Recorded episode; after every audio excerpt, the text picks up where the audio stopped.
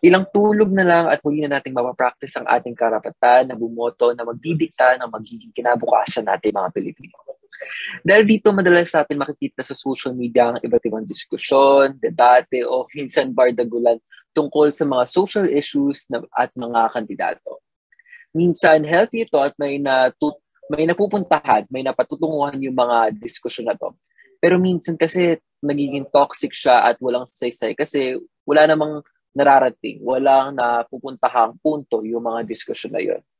Kaya for today's video mga Vevs, pag-uusapan naman na, ma, naman namin ang mga kasama ko kung ano nga ba ang lagay ng critical thinking sa panahon ng halalan. This is Elenkus, a philosophical podcast brought to you by the UST Concilium Philosophy. Kasama natin ngayong umaga, tanghali, gabi, o kung anumang oras itong pinakikinggan ay sina Giro Benito, Dayan Tong, Jay Navarro at Maria Cristina, mga, philosoph- mga freshman philosophy students ng UST. Hello po! Hello, I'm back. Sana na-miss nyo.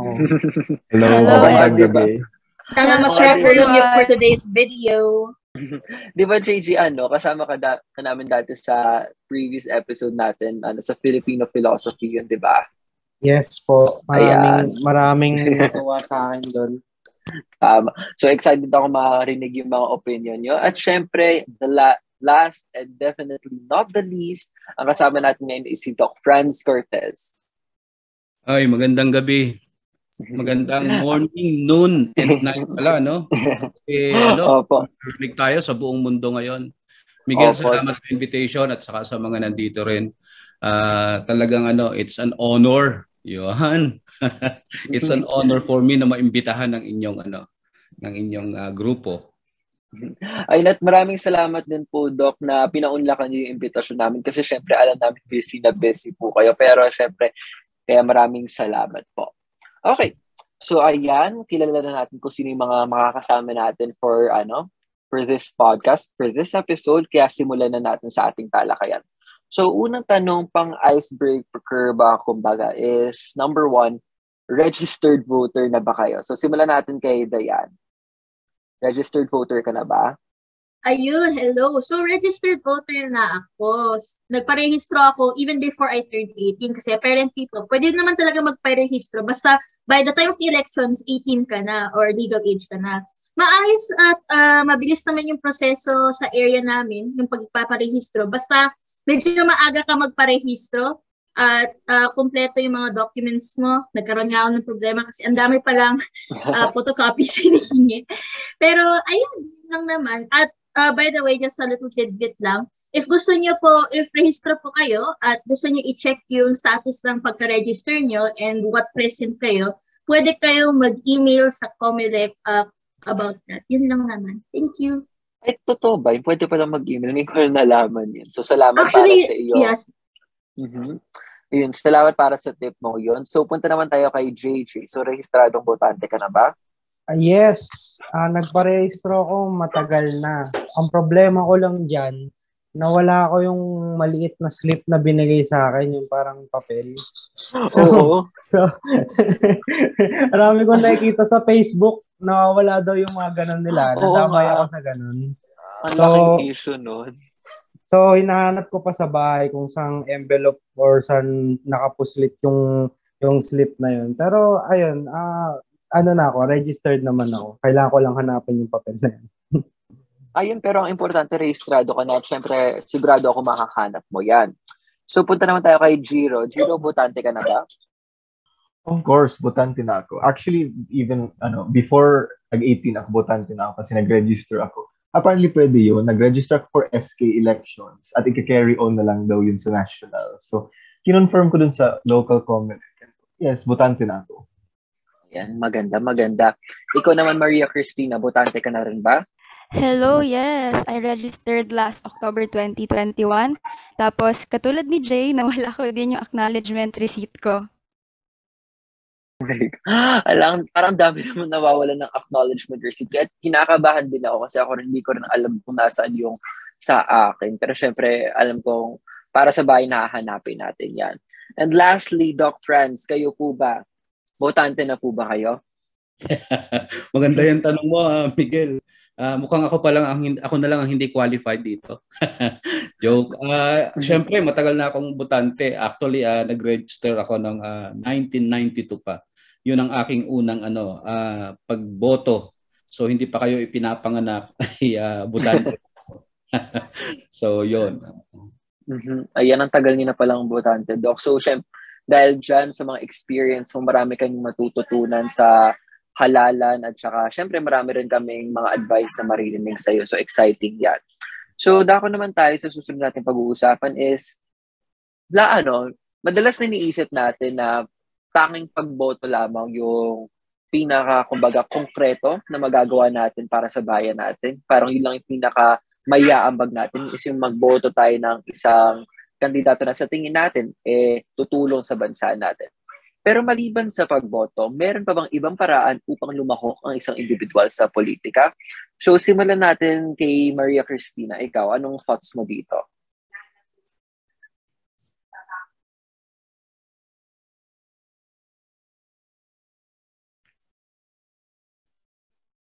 Ayan, mukhang napapaisip ng ano, ng malalim sa si Maria Cristina, kaya babalikan kita dyan. Ikaw, Jiro, anong tingin mo dito sa tanong na to? Sa tingin ko di naman di lang naman sa election na ano nasusukat yung pagiging politically active or politically intrigued ng mga tao. Kasi may mga iba't ibang ngayon nakikita natin during the campaign period maraming non-voting related uh, non-voting related activities but it's related to the elections and politics as a whole. Andun yung example ayan yung mga yung mga rallies ayan yung mga presidential symposiums interviews yung mga town hall town hall discussions, yung mga examples yan na ng mga non-voting political ano, political actions. So, hindi, hindi lang sa pagboboto na kita, nasusukat ang pagiging politically active ng mga tao. Oy, saka idadagdag ko diyan ah, uh, Miguel. Ayun, gusto ko yung nabanggit mo yung mga sige, Doc. Oo, oo, idadagdag ko diyan Miguel saka uh, Giro ano. Uh, eh di ba pinag-aaralan natin sa ano sa philosophy, di ba na man is ano, sabi ni Aristotle. Ano 'yon, Miguel? Natatandaan mo ba? Man is a political animal. Oh. Eh politika oh. Uh, on the spot pala to. Um, hey, oh, yan. So, social oh. ba? Oh, if, oh, social animal din pero political animal din naman talaga tayo. 'Yun ang sabi rin eh, no, ni Aristotle. So hindi naman ibig sabihin noon eh political animal ka lang kapag election, 'di ba? O, o pag, pagboboto ka lang, doon ka magiging political animal. Actually, uh, sa bawat araw, eh, talagang tayo ay ano, dapat ini-exercise natin yung politika sa iba't ibang paraan. Hindi lang tuwing election. Yun ang aking masasabi dyan. Mm, tama kayo, Doc. Sa araw araw na buhay natin, may exercise at may exercise talaga natin yung politika.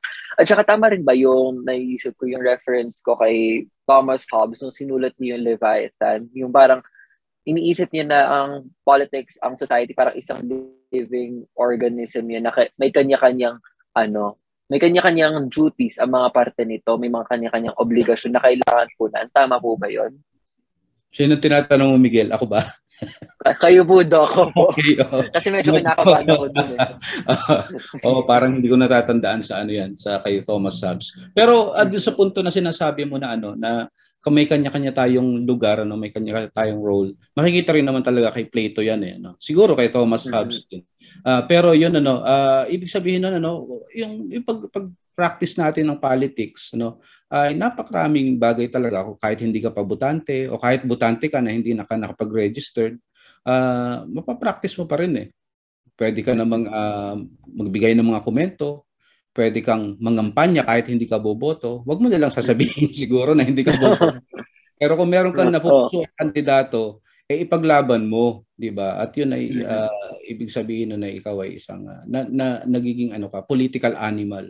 Mm-hmm maganda yung sinasabi niyo, Doc, na yung pangangampanya, yung ano, pag lalahad natin sa lipunan ng kung sino yung pinupusuan natin iboto isang political act. Kasi kadalasan kapag, lalo na kapag kabataan, nagsasabi kung sino ang gusto nilang iboto, madalas din dismiss ito eh. Kasi sinasabi na, ay, hindi, wala ka pang alam, ay, hindi pa, hindi ka pa ganun katagal na nabubuhay, so wala ka pang alam. So maganda yung binanggit niyo, Doc, na through these acts, nagiging political animal tayo, nagiging involved tayo sa politics at mahalagang maging involved tayo.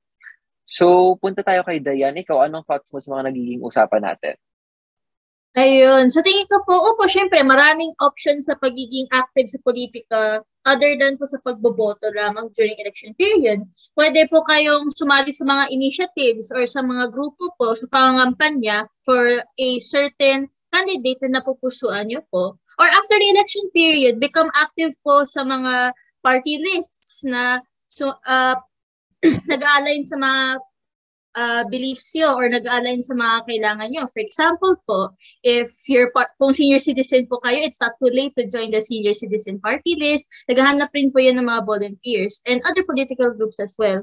Uh, ako po mismo, isa po akong volunteer na sumusuporta isa sa isang certain candidate na aking pipiliin na pinili bilang parte ng isang core team. Hindi ko na lang siguro isi-specify. Pero pwede din po makilahok sa paraan ng pag-aaral ng mabuti ukol sa politika at sa mga issue, issue ng bansa. Kumbaga, maging politically aware man lang. Isa po itong paraan ng pagiging aktibo po sa paglalahok sa politika. Uh, kaya whether uh, registered o, uh, o hindi, dapat maging politically aware tayo sa mga bagay-bagay dahil lahat po tayo ay naapekto sa mga galawang political sa bansa. Yun lang po.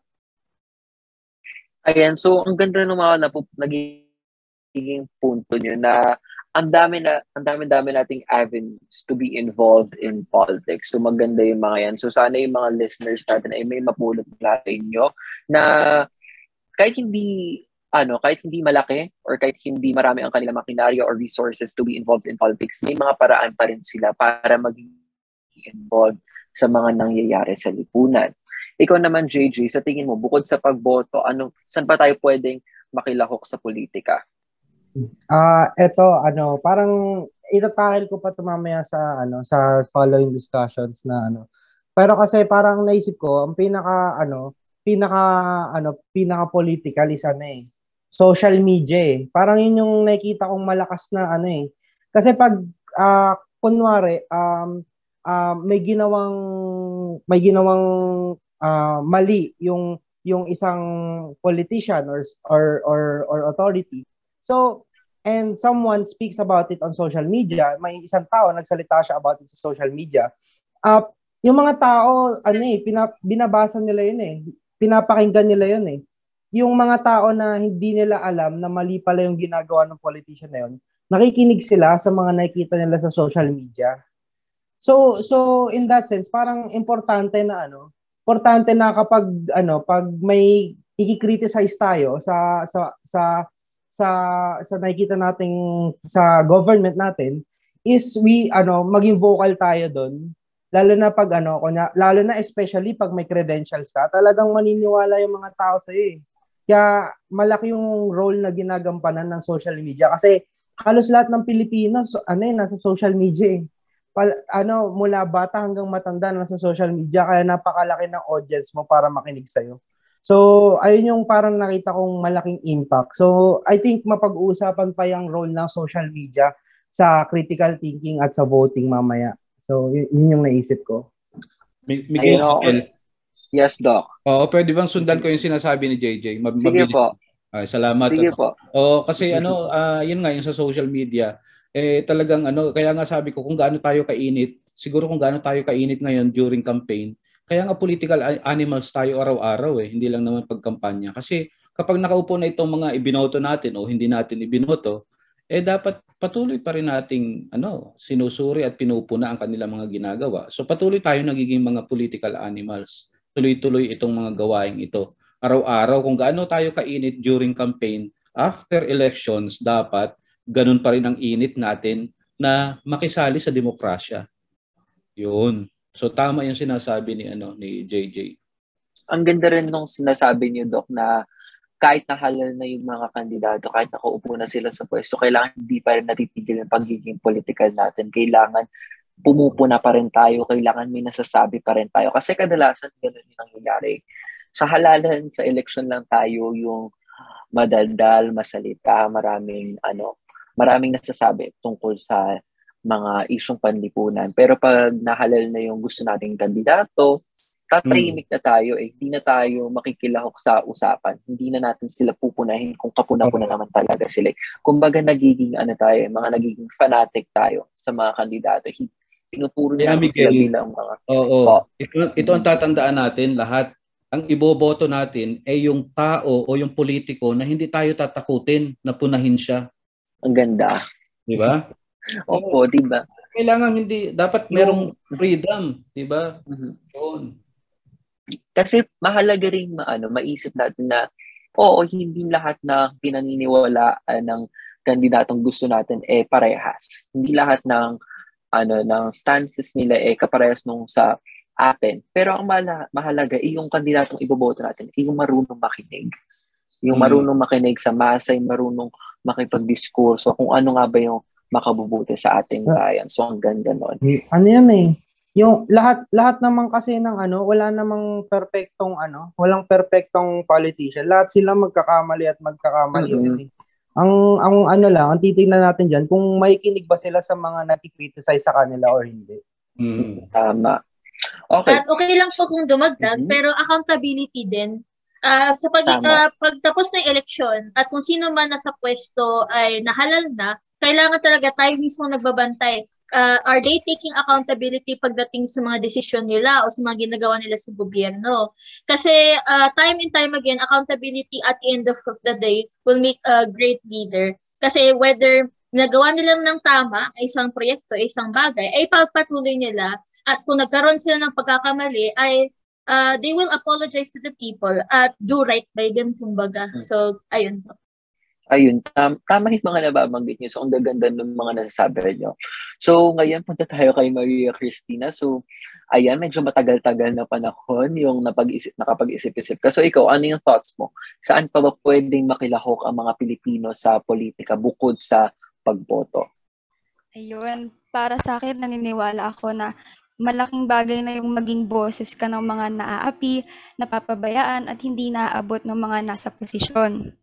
Ah, kumbaga, botante man o hindi, responsibilidad mo bilang isang mamamayan ng Pilipinas na siguraduhin nasa maayos na leader or pamamalakad yung bansa mo, hindi lang para sa sarili mo, kundi para dun sa mga susunod na henerasyon. henerasyon. At saka, tama yung mga nabanggit nyo kanina na dapat hindi tayo maging panatiko, na magsalita tayo kapag may nakikita tayong mali. Kasi para din naman sa ating lahat yan eh, para sa future natin, para ma-ensure natin na maayos yung pamamalakad ng gobyerno sa bansa natin. Ayun. Ang ganda rin yung nabanggit mo actually, yung nabanggit mo na mag-stand up tayo para sa mga naaapi. Kasi kadalasan sila yung mga hindi na, hindi na nila kayang mag-stand up for themselves. So, ang ganda nung nasabi mo na kailangan ipaglaban natin yung mga karapatan nila. Kung hindi man tayo yung lalaban para sa mga karapatan nila, maganda rin yung tutulungan natin silang bumangon muli at doon tayo sa tabi nila habang nilalaban nila yung mga karapatan nila. So ang, gan- ang gaganda, ang gaganda ng mga sinabi niyo at napakagandang simula natin para sa podcast na to. So, ngayong halala na to, lagi nating nakikita sa social media na kailangan natin i-practice ang ating critical thinking kasi mahalaga raw yan. Pero parang iba-iba kasi yung ano yung pananaw, iba-iba yung dating ng critical thinking. Para sa iba, kailangan marunong kang magpasikot-sikot sa mga tanong at ano, paikot-ikutin yung sagot mo. Para sa iba naman, ang critical thinking ay yung kapag may degree ka, kapag nakapag-aral ka sa isang prestigyosong paaralan. Pero para sa inyo, ano nga ba ang critical thinking or critical na pag-iisip? So simulan natin sa iyo, Jiro. Para sa akin, ang pinakasimpleng explanation dyan kung ano ba talaga ang critical thinking, ay yung abilidad tingnan ng isang bagay o isang tao sa iba't ibang perspektibo. Hindi yung hindi yung doon lang doon ka lang sa perspektibong gusto mo o sa perspektibong sumasang-ayon sa mga pagkiling mo o sa mga biases mo. Kumbaga, o eh, ano, kung sabihin ko sa English is take everything with a shade of doubt or with a grain of salt. Yun ang isa sa pinaka-importanting aspeto sa pagiging critical. Mhm. Okay. Ikaw naman, Dayan, anong tingin mo ang ibig sabihin ng critical thinking? Ah, gusto ko gusto ko tingnan or like to see critical thinking bilang isang bahay o isang building. Parati itong may pundasyon. At baka matanongin niyo po, ano ba yung pundasyon ng critical thinking? Sa tingin ko po, uh, ang pundasyon nito ay ang pagsasalin at paggagamit ng mga makakato- makatotohanan na impormasyon pagdating sa pag-iisip natin. Kumbaga, uh, kung i-Englishin ko lang, uh, when we consider or uh, logically considering yung mga decide natin sa buhay, dapat uh, make, make sure natin, totoo ba ang impormasyon na binabasehan ko upang gawin yung desisyon na ito. Factual dapat ang ating basehan. Dahil kung impormasyon na ginagamit ng tao sa pag-iisip ay base sa mga di makatotohanan na impormasyon, ay wasak na yung pundasyon ng kanyang critical thinking. Anong magagawa ng lohika mo o maayos mo na pag-iisip kung yung pundasyon ng ng critical thinking mo, which is yung tamang impormasyon o katotohanan, ay wasak eh di hindi na, nagkaroon ng walang saysay na ang pag-iisip nyo. So to critically think for me means to make judgments, mga decisions, at mag-assess tayo base sa objective truth and also with appropriate subjective truths and to process them in a logical way na may pagka-empathy as well to certain context of things. So what do I mean by this? Diba, there, there's the objective truth, the objective facts of ano po yung nangyayari sa bansa natin. Meron ding mga subjective truths, yung mga uh, perspektibo ng mga ibang tao, mga experiences nila pagdating sa mga pangyayari sa bansa, kailangan rin natin to take into context din yon. At importante rin na hindi lang tayo puro lohika, ay isama rin natin to ng empatya kasi when it comes to the context, kailangan talaga may certain application of empathy kung uh, pakikisama at pakiki uh, yung, parang you feel out the room, you feel out what not only what you need in that moment, pero kung ano yung need ng mga tao sa paligid mo, kumbaga. So when one lacks when one lacks in oneself the behavior of being logical, pagiging factual, and pagiging empathetic, I personally think that one is not thinking critically. Ang ganda nung ano, na-incorporate mo yung paggamit natin ng emotions, ng pag, anong empathy sa critical thinking. Kasi kadalasan parang nababasa ko na kailangan hindi, maging purely objective lang tayo kapag thinking critically. Hindi tayo pwedeng ano, maging biased ng mga emotions natin. So, ang ganda nung nabanggit mo yung empathy. Okay, so punta naman tayo kay Maria Cristina. So, para sa iyo, ano nga ba ang critical thinking? Yan, um, bilang philosophy students, madalas natin na-encounter yung word na to. Madalas natuturo ng mga prof natin. So, para sa akin, critical thinking is when you know how to weigh the right and wrong in a situation. Ito yung pag-iisip ng mabuti, pag-analyze ng situation, at pagdedesisyon rationally. Ayan, ang ganda nun. How about you, JJ? What do you think critical thinking is? Critical, ano eh, from the word critical, pag tinignan mo sa sa dictionary meaning niyan, ano yan eh. Uh, you you you are fact based, research based na ano, you you you you are argumentative parang ano parang ang masasabi mo pag critical pag critical ka na tao is ano ka is uh, tinitingnan mo yung yung mga faults sa argument ina-analyze mo ganun. So pag sinabing with the word critical yung ganong meaning na yon tapos thinking pag pinagsama mo yung dalawa na critical thinking sabihin nun uh, yung mindset ng tao na yun is hinahanap niya yung ano, yung totoo and ina-analyze niya lahat ng mga nakikita niya bago siya mag-come sa isang decision or mag-come sa isang uh, judgment or or in this case uh, sa pagboto uh, tinitingnan muna niya yung facts and ina-analyze muna niya yung information bago siya pumili ng taong iboboto niya. So yun yung tingin ko sa critical thinking. So kayo, Doc, para sa inyo, ano nga bang ibig sabihin ng critical thinking? Oh, ang gaganda na ng mga nasabi ng ating mga yeah, nga eh. Parang naubusan na ako na sasabihin dito.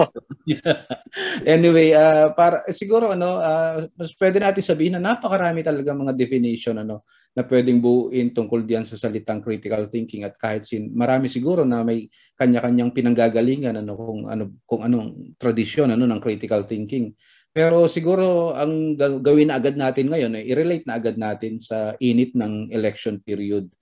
Uh, para sa akin itong critical thinking ay isang klase ng yung, yung bang isang tao na nag-iisip ano ang isang taong may uh, masabi natin critical thinker ay nag-iisip at nagdedesisyon batay sa lakas ng ebidensya at wastong katwiran. Kasi ito naman pagboto natin eh pinag-iisipan naman talaga ng lahat ng tao 'yan eh bago sila bumoto, nag-iisip.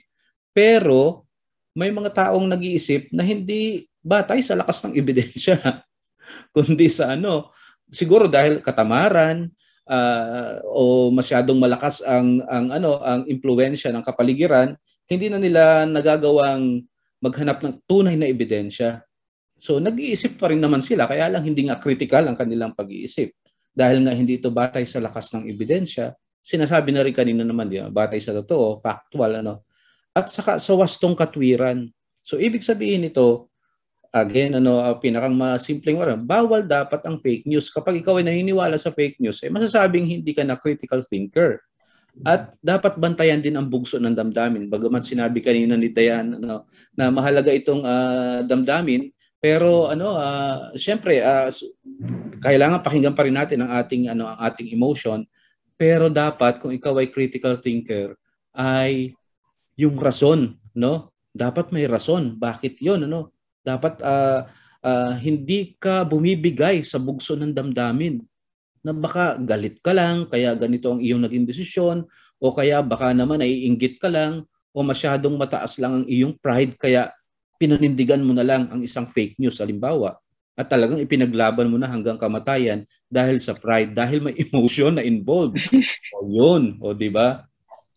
Uh, agreed po sir. Actually, gusto ko rin uh, idagdag or like i-emphasize na when we talk about empathy, hindi man po hindi man kailangan na illogical na emotion kumbaga. I guess in a way, medyo odd siguro na idea. I I believe in a certain thing called like merong nag-exist na pagiging logical with our emotions na i-recognize natin na ay na, uh, naawa ako dito sa mga kapwa kong Pilipino na nahihirapan dahil sa pandemya kaysa sa siguro magalit lang tayo at ano ng bugso ng damdamin, parang i-channel natin in a healthy way yung emotion natin para gumawa ng something na produktibo. Baka pwede kayo mag-volunteer sa mga, let's say, initiatives para sa mga frontliners, for example. Ganun po. Para, kumbaga, don't let our emotions, if we're critically thinking with our emotions, don't let our emotions be the one to control you or consume you. Sila dapat, kumbaga, yung parang motivation lamang or inspiration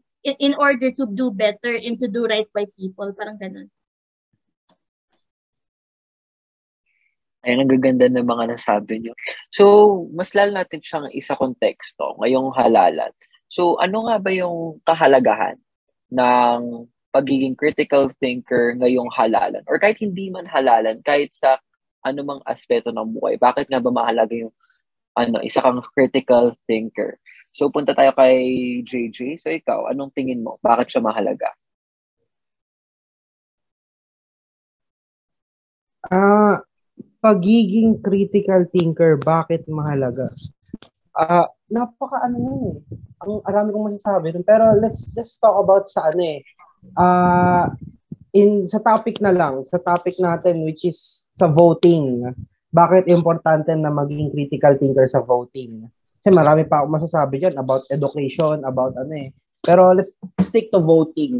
Kasi pag sa voting kasi napaka-importante ng voting, napakalaki ng impact niya kumbaga sa sa ano sa sa bansa natin and sa mga buhay natin bawat isa as as as Filipinos. So hindi hindi basta-basta ginagawa 'yan eh. Hindi hindi pwedeng bara-bara. Eh ngayon, yun nga yung sinasabi ko kanina, social media, maganda kung may credibility ka and yung yung yung vino-voice out mo is katotohanan. Kaso hindi lahat ng tao ganun eh. Internet yan, free yan for everyone. So kahit yung mga nanto-troll lang, may tinatawag tayong troll, para sa mga hindi nakakalam, yung mga tinatawag na troll, sila yung mga nantitrip lang, yung mga nagloloko just para lang magkaroon ng mapagkakatuwaan.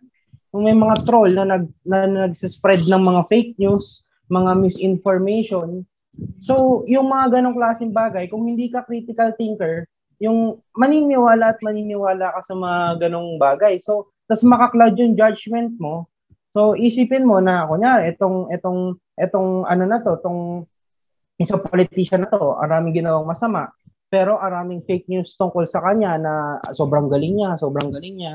So, ikaw, bilang tao na hindi critical thinker, maniniwala ka dun ngayon sa fake news na yun. Kasi iboboto mo siya. That's one vote given to someone na hindi naman deserving. Eh paano kung maraming critical thinker? Ay, kung maraming hindi critical thinker sa bansa? Eh dinalagot tayo niyan. Lahat ng boto napunta dun sa mga sa mga ano, sa mga nagmumukhang magaling. Pero hindi naman talaga magaling eh fake news nga eh. So so importante na maging critical thinker tayo kasi ang mangyayari niyan, ang maboboto ng ng Pilipino, yung yung hindi karapat dapat para sa posisyon eh ilang years rin yun. Example, presidency, that's what, six, seven years uh, na, na, na uupo siya dun sa posisyon na yon. Tapos, an- anong gagawin niya? Ilulugmok niya tayo sa kahirapan for, for, for, for that uh, amount of years. So, kailangan talaga, ano, kailangan, ano, matutong mag, mag, uh, magsuri ang mga tao sa maging critical thinker. Ganun siya ka-importante. Kasi buhay natin yung nakataya dito eh. Yun, yun yung ano, importansya niya. JJ, idadagdag ko lang ha, sa sinasabi mo. Yung ano, yung computation mo na 6 years, 'di ba? Eh, sa totoo naman eh kapag nanalo ang isang kandidatong yun nga halimbawa, no? Eh ang susunod naman yung vice president at yung mga susunod pa eh nandun pa rin sa ganong level. Ibig sabihin yung ini-endorse rin ng kandidatong yun. So hindi lang tayo 6 years magsasuffer. 'Di ba, JJ? Baka maging 54 years pa nga eh. Yeah, opo, Dok. Dire-diretso po yan pag ganun, pag nagkamali tayo. Oo. Oo, tama. Yung tipong akala mo six years lang itatagal ng Mm. isang pangulong hindi naman talaga deserving. Pero yung mga pinagagagawa niya within those six years, hindi natin alam ilang taon yung itatagal ng mga epekto nun sa atin, ilang henerasyon ng mga Pilipino yung maaapektuhan nun. So, tama, ang ganda nung nasabi mo na kung bakit nga ba mahalaga ang critical thinking. How about you, Jiro? Ano sa tingin mo ang kahalagahan ng critical thinking sa panahon ngayon? Sa panahon ngayon, lalo nang malapit na rin election natin, pag-usapan muna natin kung anong election. Ang election ay isang sagot sa tanong. Kumbaga, sa context natin ngayon, ah, the 2022 elections, yan ang sagot natin sa eksperimento ng EDSA. Maging prangka tayo dito. Tunay nga ba na may natutunan ang Pilipino sa nakaraang 30 or 30 to 40 years? So, pinaka-importante talaga ang pagiging critical sa pagpili ng kandidato. Kasi nga, kagaya, gaya na na-establish natin kanina, is hindi lang six years yung sukat nga na pag, pagdudusa natin kung mali yung mapili natin. Mag-extend yan kasi nga, ang sabi, sinabi ko na, ang eleksyon ay sagot sa tanong. So kung yan ang sagot natin sa tanong ng EDSA, kung iboto natin ang mga kandidato, hindi naman talaga bayan ang iniisip, kundi mga sarili nila, ay talagang, talagang luluksa tayo ng ilang dekada pa. Kaya importanteng importante na bilang isang botante, kailangan maging kritikal, kailangan suriin ng mabuti kung ano ba nga ba talaga ang kinabukasan na gusto mo para sa bayan mo. Yun lang naman. Ang tari nung ano, yung ang eleksyon na ang sagot sa tanong. Akala ko kakanta ka na siya na walang sagot. Oh. Charot lang. Pero ang, tama, ang ganda nung nasabi niyo na kinabukasan ng bayan natin yung kasalalay dito. So, tungo naman tayo kay Maria Cristina. So, ikaw, sa tingin mo, sa mundo ngayon, bakit nga ba mahalaga na isa kang critical thinker? Ah, mahalaga siya kasi kapag nasa isang sitwasyon ka na bago pa lang sa'yo or na hindi ka masyadong familiar, ma ma-evaluate mo tsaka ma-analyze mo yung, yung situation tapos tsaka ka magka-come up sa right decision, sa rational decision. Halimbawa ako, first time voter ako, so yung so, so yung mga information na pumapaligid sa akin patungkol sa mga kandidato, medyo nakaka-overwhelm siya. So so bilang taong may critical thinking, syempre ako mananaliksik muna ako kung totoo ba to, kung kung uh, may patutunguhan ba yung pagboto ko dito sa presidente na to or sa kahit anong posisyon na tinatakbo niya. So, ganun. Mahalaga yung magiging critical thinker mo kapag bago ka lang sa isang situation. Ang ganda ng ano, ang ganda na nabanggit mo yung bag, kapag bago ka sa isang situation. Kasi parang hindi ko sure sa kung latest pa tong statistics na to, pero parang kabataan yata, malaking chunk ng ano, ng mga voters ngayon na nag-register ay mga kabataan, tas mga first-time voters pa. So ayun, para sa kanila napakahalaga na mga critical thinkers sila kasi ang laking porsyento nun eh. Sabi, ano, sabi na nating ano, substantial na yung dami nila para makadetermine ng kung sino mananalo. So, ang ganda ng masabi mo yon. And last but not the least, ikaw, Dayan, anong tingin mo ang relevance ng pagiging critical thinker ngayon? Ayun, so again, di ba, ilalagay natin sa konteksto na bakit mahalaga ito sa election natin. Uh, una sa lahat, ang ating mga government official, uh, presidente man yan, na hawak ang buong bansa, o mayor man yan ng isang sitio, etc. Sila pa yung nagpapatakbo o pinaka nagli-lead sa pagpapatakbo sa araw-araw na gawain ng gobyerno. Kumbaga, ang ating gobyerno ang bahala sa kapakanan ng mga government system, sa mga sistema na nagpapatakbo ng bansa. For example, hindi man tayo makakatakbo ng mga jeep o ng bus o ng transportasyon kung walang gobyerno na magsasaayos ng pagtatrapiko o sa infrastruktura kaya yung mga jeep nakakapagtakbo sa mga kalsada, for example. Uh, hindi tayo magkakaroon ng sapat na pagkain kung ang gobyerno ay for example, uh, pinapabayaan ang agricultural sector. Kumbaga, sa buhay natin, sakop ng gobyerno halos ang lahat.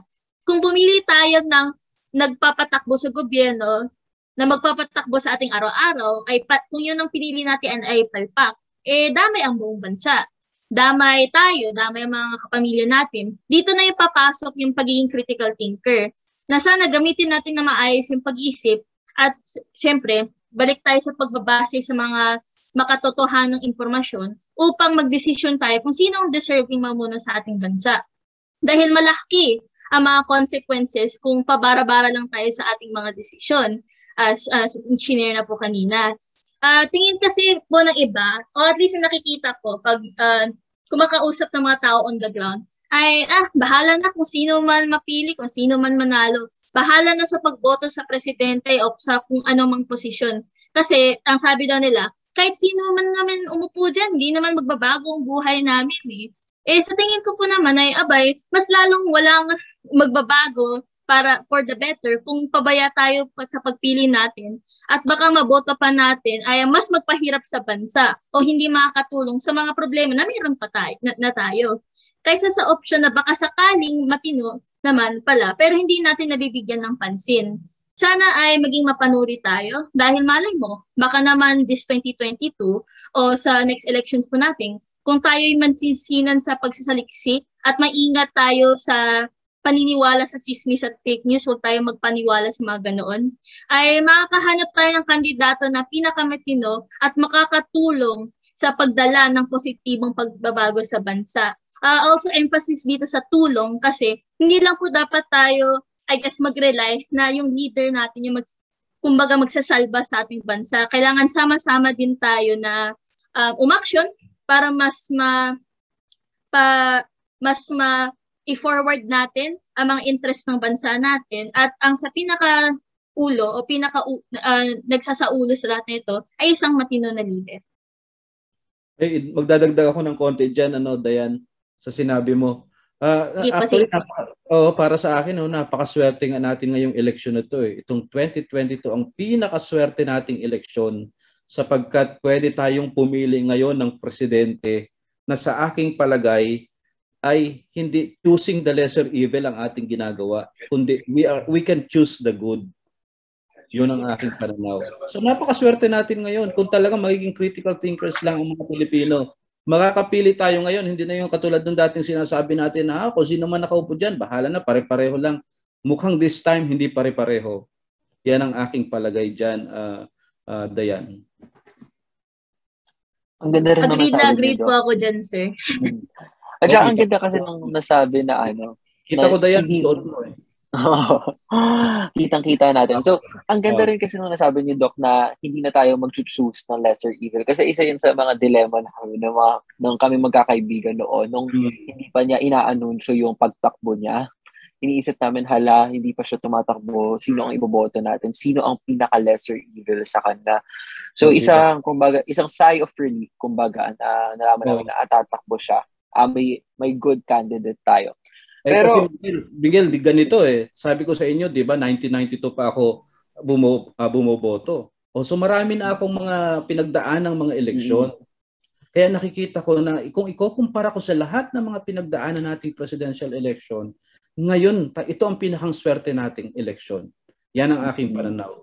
Kaya sana, sana talaga pumili tayo ng maayos ngayon. Sana.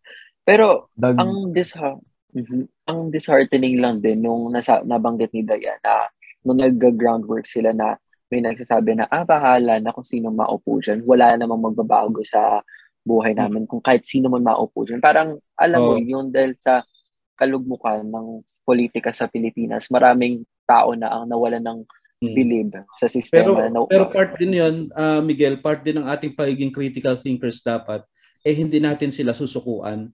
Mm-mm, tama. Oo. Tama yung... Oo, na talagang sila nga ang ating pinupuntirya. Sila yung ating iniimbitahan. Sila yung ating hindi uh, pinagsasawaan. No? Kasi, yung mga ganitong tao. Mm, kasi hindi lang para sa atin yung laban eh. Para sa kanila rin eh. Para sa kinabukasan din ng mga magiging anak nila. Hmm. Kaya napakahalaga nun. Ayan, At so... Saka, kung may dagdag lang, sorry, kasi tsaka sarap din kasi ng usapan. Parang understandable naman na, actually, na-feel ko naman yung dati bago election na to, nakakapagod talaga ang politika dito sa bansa. Pero kung magiging, kumbaga, defeatist tayo na, ay, talo na, wala na tayong gagawin, parang kumbaga, para sa akin lang po, parang may pagka, parang napapahulog tayo sa katamaran na mag-isip, na mag-effort upang mas ipaglaban natin sarili natin. Kumbaga, wag natin payagan na matalo tayo at manalo man yung mga powers that be na gusto na gusto magstay in power for the sake of staying in power. Because yun po ang gusto nila na magstay sila in power kung sino man.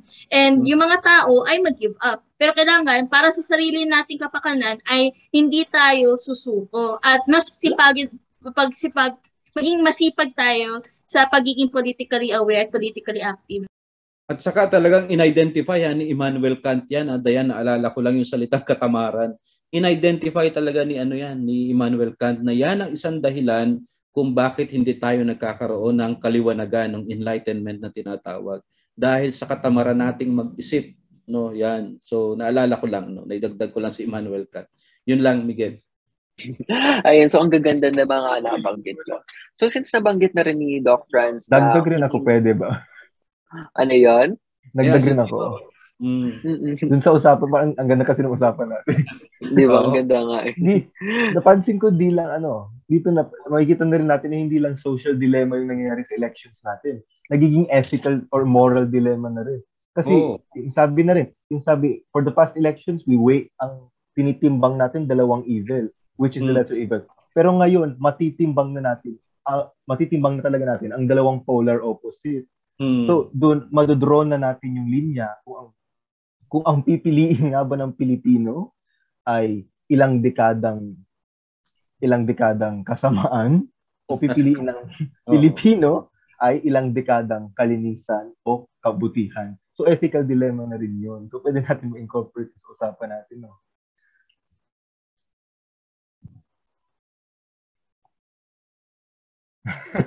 Siyempre, no, ayoko namang maghirap no in the future. At ayoko namang maghirap ang Pilipinas in the future no. Hindi maganda yun. So ayun, maganda yung nabanggit ni Doc Franz na hindi na natin kailangan manimbang ng lesser evil sa mga kandidato. So ang tanong ko ngayon sa inyo is, anong mga katangian ang dapat taglayin ng isang kandidato na dapat iboto ng mga Pilipino? So simulan natin sa iyo, Maria Cristina. Ayan, hello. Ganda ng usapan nyo na ano na overwhelmed na ako sa information. Pero yon para sa akin, una, dapat handa siya sa lahat ng crisis na kakaharapin ng mga Pilipino. Although may times na hindi talaga inaasahan yung mga crisis, dapat on hand siya sa pagsolba ng crisis na yon. Tapos, uh, para sa akin, okay din yung makamasa, yung makaka-relate sa normal na buhay ng tao para alam niya kung anong pwedeng gawin or solusyon sa pakikipagsapalaran ng mga taong hindi privileged enough para matamasa yung meron ng ibang tao. Ako sa tingin ko, ito talaga yung advocacy ko eh. Yung, yung maging boses ng mga hindi masyadong nakakapag-speak up, ng mga napapabayaan. Yun, yun yung feeling ko na yun yung pinaglalaban ko talaga sa election ngayon.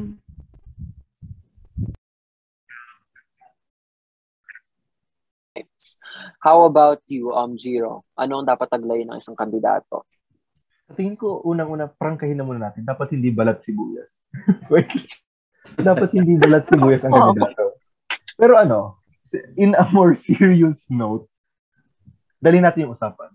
Galing sa botante, patungo sa perspektibo ng kandidatong tumatakbo. Ano nga ba ang tingin ng kandidato sa posisyong tinatakbuhan niya?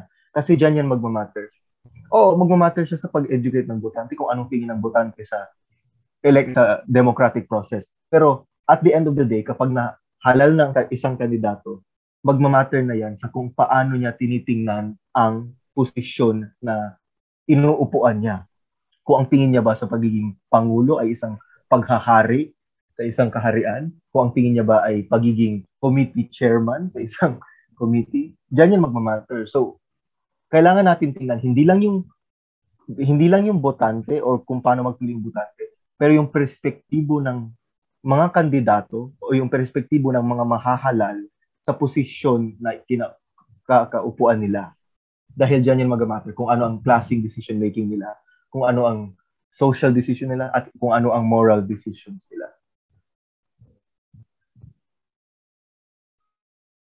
Kandidato na hala sige utos lang, hala sige delegate lang ng mga tao para gawin yung trabaho niya para sa yes, kanya. Tama, tama. At may iba ring kandidato na sila mismo ang mangunguna. Sila mismo yung una mong makikita sa mga sakuna, sa mga krisis. Sila mismo yung gagawa ng solusyon. Sila mismo yung hihingi ng tulong kung kinakailangan para ma-survive ito. Ayun ang gandang katangian din na yun. So ikaw naman, Dayan, anong tingin mo ang dapat maging katangian ng isang kandidato? Ayun, bago ako pumasok dun, gusto ko rin nag-follow up dun kay Jiro. Ni sinabi niya, uh, ang leader ba, ang pipiliin natin ba, isang hari na naghahari-harian. Minsan po, napapaisip pa ko na ang Pilipinas ba isang demokrasya kung iilan-ilan lang mga pamilya ang naiiboboto sa iba't ibang parte ng gobyerno na parang kumbaga uh, sorry na lang sa term, let's be blunt here, parang monarkiya na kung yung tatay ang nahalal, ang susunod na halal yung anak naman, tas ganun, tas ganyan. Although hindi ka masasabi, hindi ka man nila lahat na lahat ng mga pamilya na ito ay masasama. Minsan po ay sa ibang mga ano pagkakataon ay naabuso na at parang ginagawa ng kaharian o negosyo ang politika. Pero besides the point, balik na tayo dun sa question or yung sagot ko sa question na paano ba natin masasabing critical thinker na ang isang botante? Uh, balik tayo dun po sa sagot ko kanina na ang pundasyon ng critical thinking ay bumabase sa pakto ng impormasyon. Una, ang botante na ito dapat, ang basehan nila ay ang katotohanan, factual information. Talaga silang nagsisipag na malaman ang totoo at ibasing kanilang mga desisyon sa katotohanan. Kasi kung isipin natin, sobra tayong uh, lucky to live in a time kung saan sobrang uh, accessible ang information sa atin. Uh, the age of the internet, kumbaga. Kahit man, uh, na, uh, tawag yan, from the different classes, at least sa uh, pag na, na-notice ko on the ground, very active sila on social media, marunong sila mag-google, marunong sila maghanap ng impormasyon. Kumbaga, kailangan talaga magkaroon ng kasanayan na magsipag talaga tayo na hindi lang tayo, ay, narinig natin chismis, yun na kagad ang istorya na papaniwalaan natin. Dapat yung botante ay nag-iisip, okay, ito yung narinig ko. Pero check ko na sa iba kung totoo nga ba talaga. So, dapat ganun po sana yung isang critical thinker na botante. Pangalawa, sila ay pumipili ng uh, kandidato base sa lohika. Hindi lang yung pabara-bara o uh, dahil, for example, ay, gusto ko siya iboto dahil guwapo siya. Yes, may nakakilala akong on the ground na yun yung basehan nila sa pagpili. Sana ay instead naman ganun, magkaroon tayo ng basehan sa lohika. Ngunit, paano natin masasabi na logical ang decision making ng isang botante? Kung yung botante na yun ay marunong magkumpara, mag-analisa, at makapag-desisyon base sa mga tanong katulad ng magbe-benefit ba ako sa kandidato na ito kapag siya ang naging, let's say, mayor, president, or whatever, o kung ano mang position man yan. At next rin, sana, uh, additional dito, huwag sana short-term ang ating pag-iisip. Long-term din dapat ang pag-iisip natin. Like, oh na, for example, um, this happens on the ground talaga let's say, nakatanggap ka ng 1,000 mula sa vote buying ng isang politiko. Pero baka naman ang naiboto mo na opisyalis ay magnanakaw pala na bilyong-bilyong piso na ninakaw. Lalong-lalo na kung yung naiboto mo, may nakaraang uh, nakapagnakaw ang sarili, ang kanyang pamilya sa kaban ng bayan. Eh di kumita pa sila sa'yo kung isipin mo, yung 1K mo versus sa billion na billion na nakuha nila or baka makuha pa nila. At maglulublob naman tayo sa utang na kahit patay na tayo mismo ngayon ay binabayaran pa ng ating mga kaapu-apuhan. So dapat talaga maging logical tayo at papag-ingat tayo sa mga tao na pipiliin natin at daragdagan binabase talaga sa katotohanan. Yun po yung sa akin. Ang ganda ng mga nasabi mo kasi yung mga katangian yun, pwede mo rin i-apply sa mga kandidatong pipiliin natin. Ay, pero naloka rin ako. Natuwa, natuwa ako des ng slide. Des sa sabi mo, ay gwapo yan, kaya iboboto ko yan. So, ibig sabihin ba nun, kapag ba tumakbo si Doc France for public office, ano, landslide win na ba? Ganun ba yun? Pero biro lang. Uh, punta tayo kay JJ. Ikaw, JJ, ano tingin mo ang dapat maging katangian ng isang kandidatong iboboto natin? Katangian ng boboto, I think isa lang ang talagang importante yan. Uh, uh, bare minimum na yung credentials eh. Bare minimum na yan. Bare minimum na rin yung dapat nakikinig. Kasi dapat ganun naman talaga yung leader eh. Pero ang importante talaga para sa akin, number one is hindi sinungaling. Yun yung talagang importante sa akin. Kasi isang ba nagmumula lahat ng corruption eh. Diyan, diyan sa pagsisinungaling integrity, it's question of integrity ang pangungurap eh. Question of integrity, yun yung pinaka-focus, pinaka-problema sa bansa natin. Ayaw nilang magsabi ng totoo, ayaw nilang ayaw nila maging transparent sa mga ginagawa nila. So nila, tinatago nila yung mga ginagawa nila para hindi malaman ng mga tao. Pagiging sinungaling, yun yung ano. Kasi pag nagkamali yung presidente or, or kung sino mang politician, ano eh, okay lang yun, nagkakamali naman lahat eh. Hindi maiwasan yun. Ikaw ba naman, six years kang maupo sa trabaho mo, hindi, hindi, hindi ka magkakamali. Lahat ng trabaho, kung six years kang tatagal, magkakamali at magkakamali ka at one point. Ang ano lang is, will you take accountability sa mga pagkakamali mo? Or, or, uh, or magsisinungaling ka or itatago mo yung mga ano, hindi mo sasabihin sa mata, ang gasal, lumala ng lumala ng lumala ang sinong sinong madadamay? Yung yung mga tao nasa ilalim.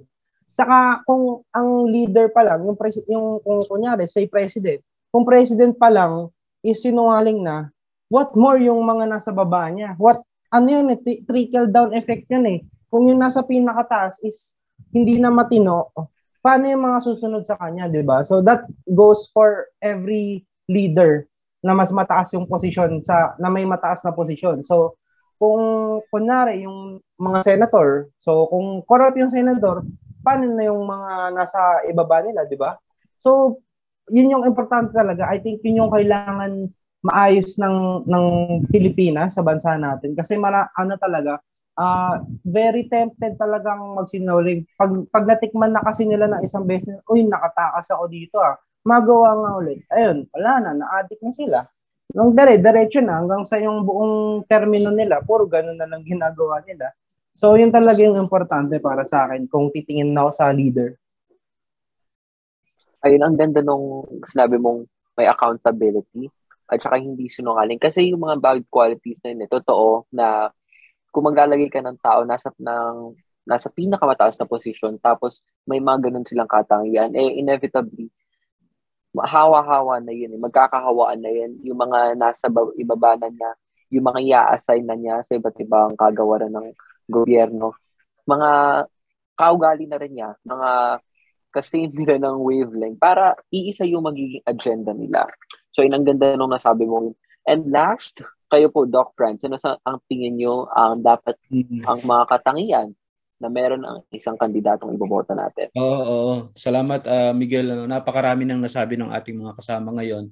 Uh, pero siguro kahit uh, ang isang naiisip ko na hindi pa rin masyado nabibigyan pansin siguro ng marami na rin natin mga naririnig ng mga nagsasalita tungkol sa katangian ng isang presidente o ng isang leader no para sa akin yung simplicity yung pagiging simple ng taong yon bakit kapag simple ka edi hindi ka nangangailangan ng mga signature clothes, ng mga magagandang kotse, ng magagarang bahay, ng maraming pera. Kasi simple ka lang naman eh. Pwede kang mag-commute, pwede kang pumunta ng Bicol na nakasakay sa bus from Manila, Pwede ka nakatira lang sa isang condominium, sa isang maliit na condominium. So, kasi simple ka lang. Yun ang iyong personalidad, karakter mo na yon yung pagiging simple. So, hindi ka magiging corrupt. Eh, yun ang problema natin sa Pilipinas, eh, di ba? Ang mga leader natin ay corrupt. Kasi kailangan nila maging corrupt dahil hindi sila simple.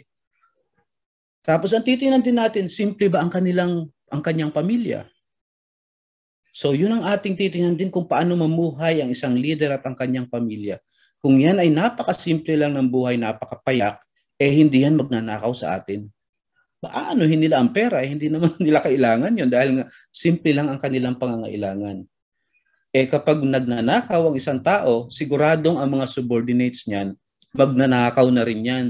Pero kapag ang leader mo ay simple at hindi nagnanakaw, malaki ang chance natin na mga subordinates eh tutugisin ng leader na yan.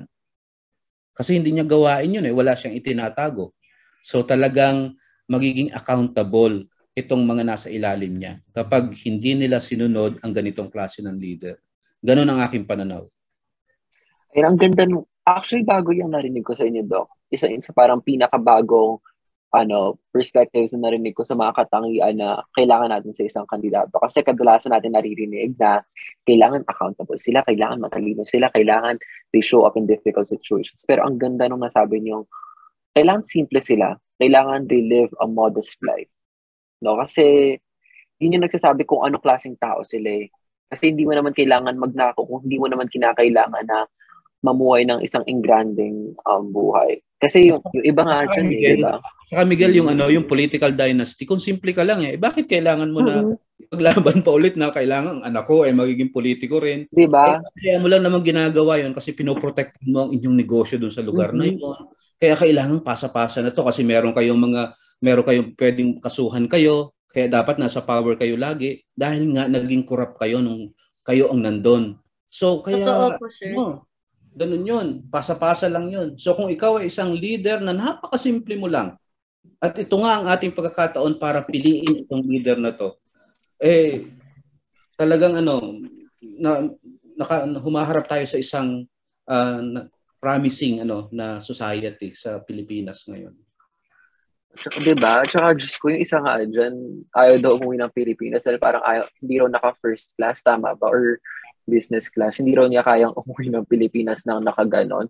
So tama yung nasabi niyo, Doc. At saka yung maganda rin na punto niyo, yung family dynasties, ay yung political dynasties rather. Kasi kung ang tunay mong ipinaglalaban ay yung kapakanan ng mga Pilipino, bakit mo pipilitin na sa inyo lang yung posisyon na yun? Bakit nyo pipilitin na kayo lang yung nag-rule dun sa lugar na yun, di ba? So, ay, ang gaganda ng mga naging punto nyo. At saka ang init-init ng ating... Ako. Sige. Dagdag lang ko. Sino ano, doc, ano, doc, allow me to be contrarian lang sa sinabi mo.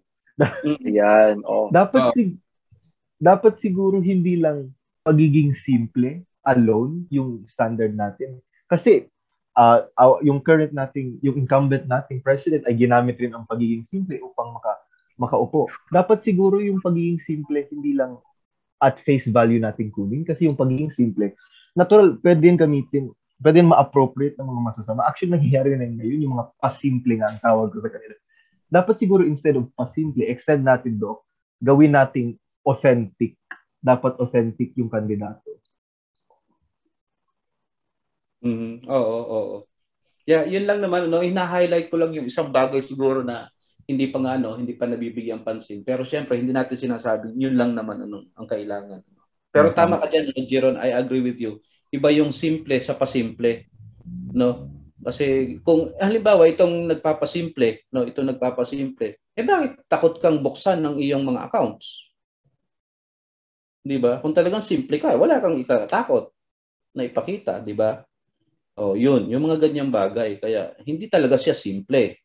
Yun lang yung pinoproject. Sabi mo nga pasimple. Tama ang iyong salitang ginamit no? Maganda yan no? Pasimple. Hmm. Oo nga, ang ganda buti na banggit mo yung Giro na hindi lang sapat yung nakikita natin simple ang isang kandidato. Kailangan tunay ng simple sila, authentically simple sila na hindi lang ano pagpapakitang tao yung pagiging simple nila para makuha yung simpatya ng masa. So ayan, napakainit, napaka-fruitful ng ating discussion. Kaya hinay-hinay muna tayo dahil narinig ko na may isang espesyal na handog daw sa atin ang Box of PA. So we'll be right back. Hanggang dito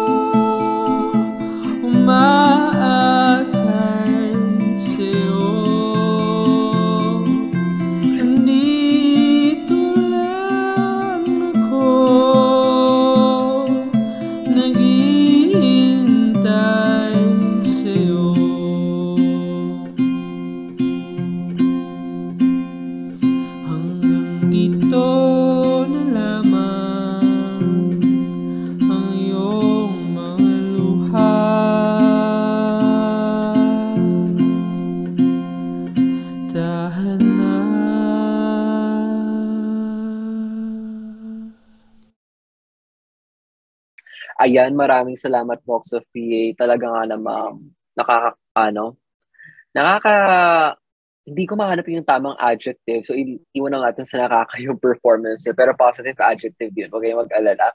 At definitely, aabangan ko ang inyong next performance sa ating next episode.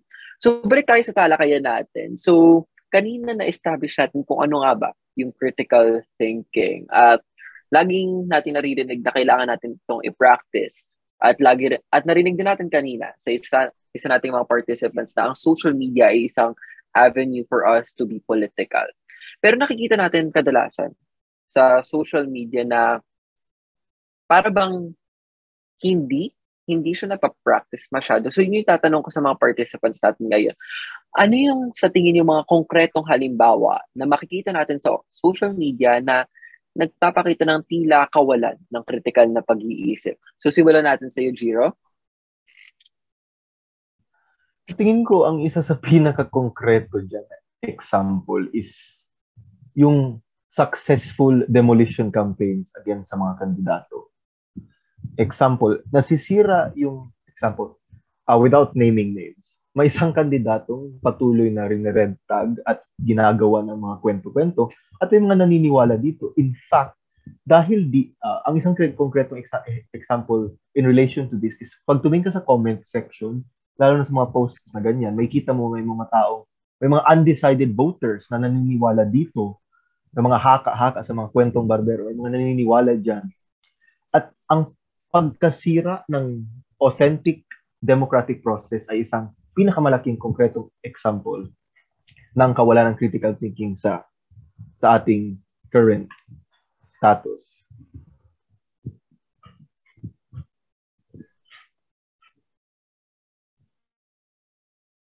sa kung ano-anong tinatawag sa mga specific candidates kahit hindi naman siya totoo dahil nakakasira yun sa ano nila eh sa kampanya nila kasi nakaka-impluensya yun sa kung paano sila tignan ng mga botante.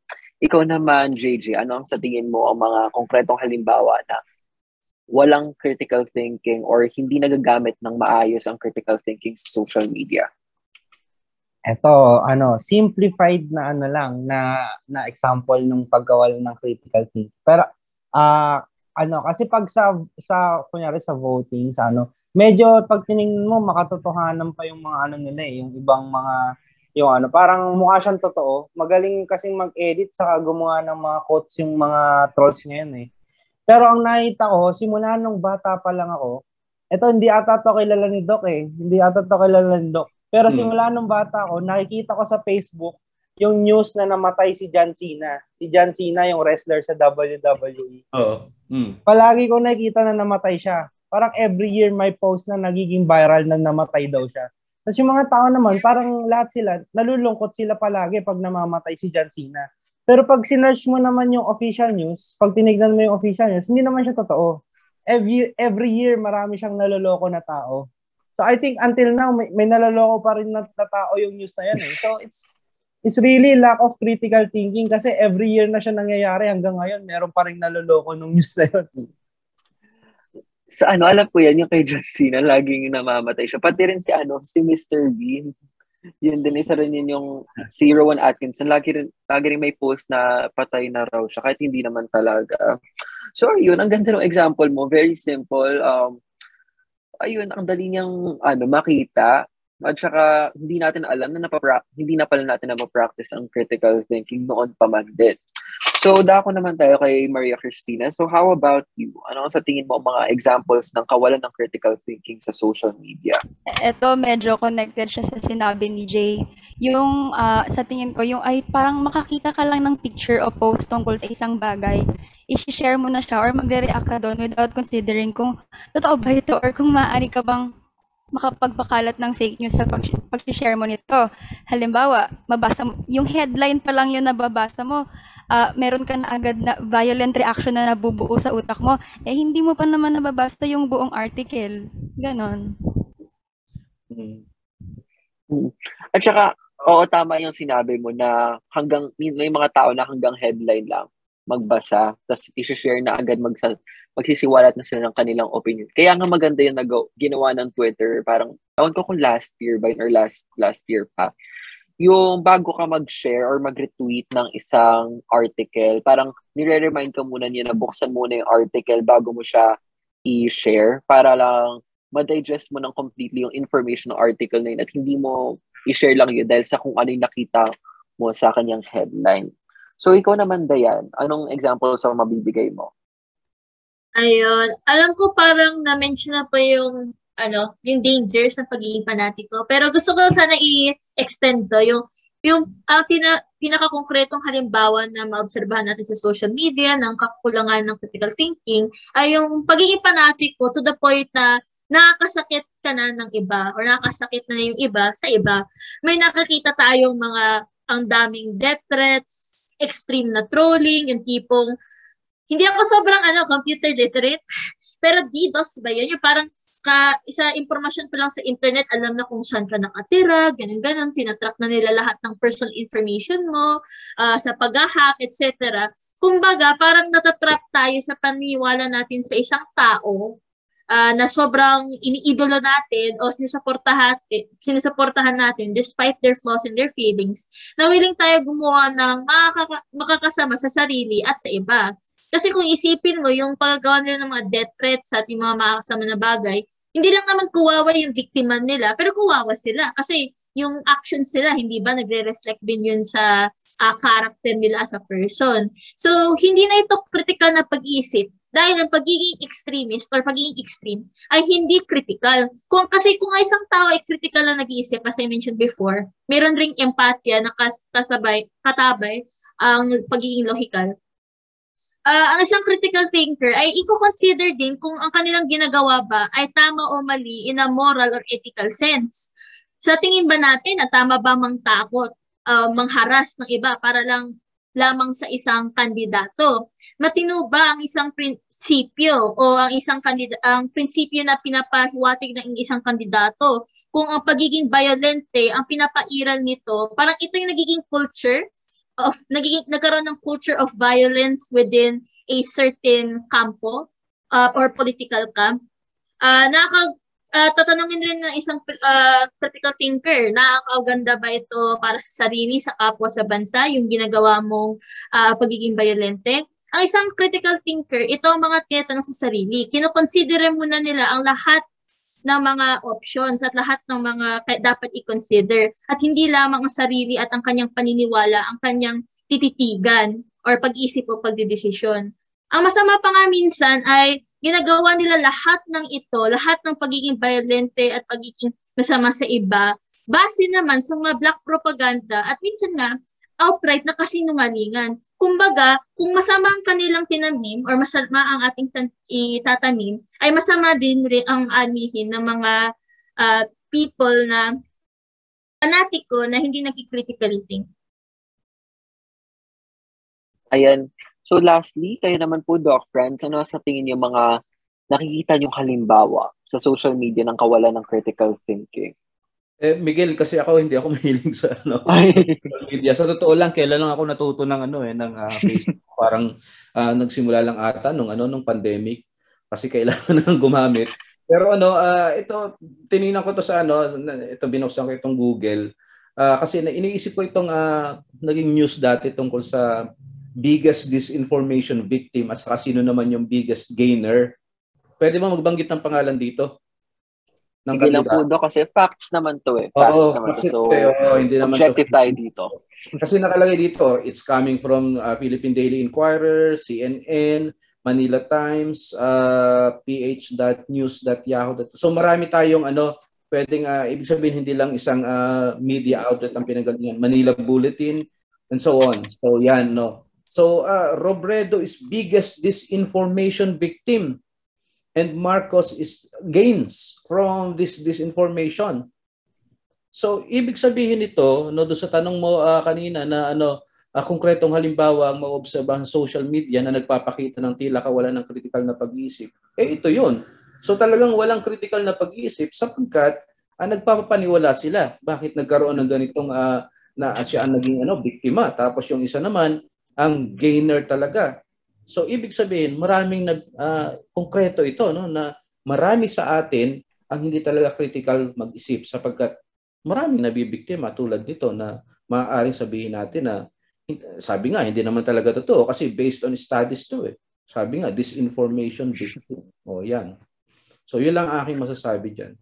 Ang ganda nung halimbawa niyo do kasi bukod sa konkreto siya pero pinapakita niya yung kung gaano kalayo yung epekto ng kawalan ng critical thinking eh. Kasi normal lang naman na maapektuhan ang isang kandidato sa social media, sa perception ng tao. Pero ang pangit dito, kung yung para yung source ng pagka-apekto na yun ay galing sa disinformation eh. Yung Mm. isang kandidato negatively affected, yung isa naman positively affected nang dahil sa disinformation, dahil sa fake news. Yun yung pangit tungkol dun eh. Kaya, ayun, sana unti-unti na matuto tayong lahat na mas maging mga critical thinkers. So, move on tayo. So, my next question is, dahil na-establish nyo kanina yung mga instances or yung mga examples ng kawalan ng critical thinking, ang tanong ko ngayon, sa tingin niyo, bakit lingag mag-isip ang mga maraming Filipino? So, simulan natin sa iyo, Jiro, kasi kung natatandaan ko, ikaw yata yung nag-coin ng term na to noon.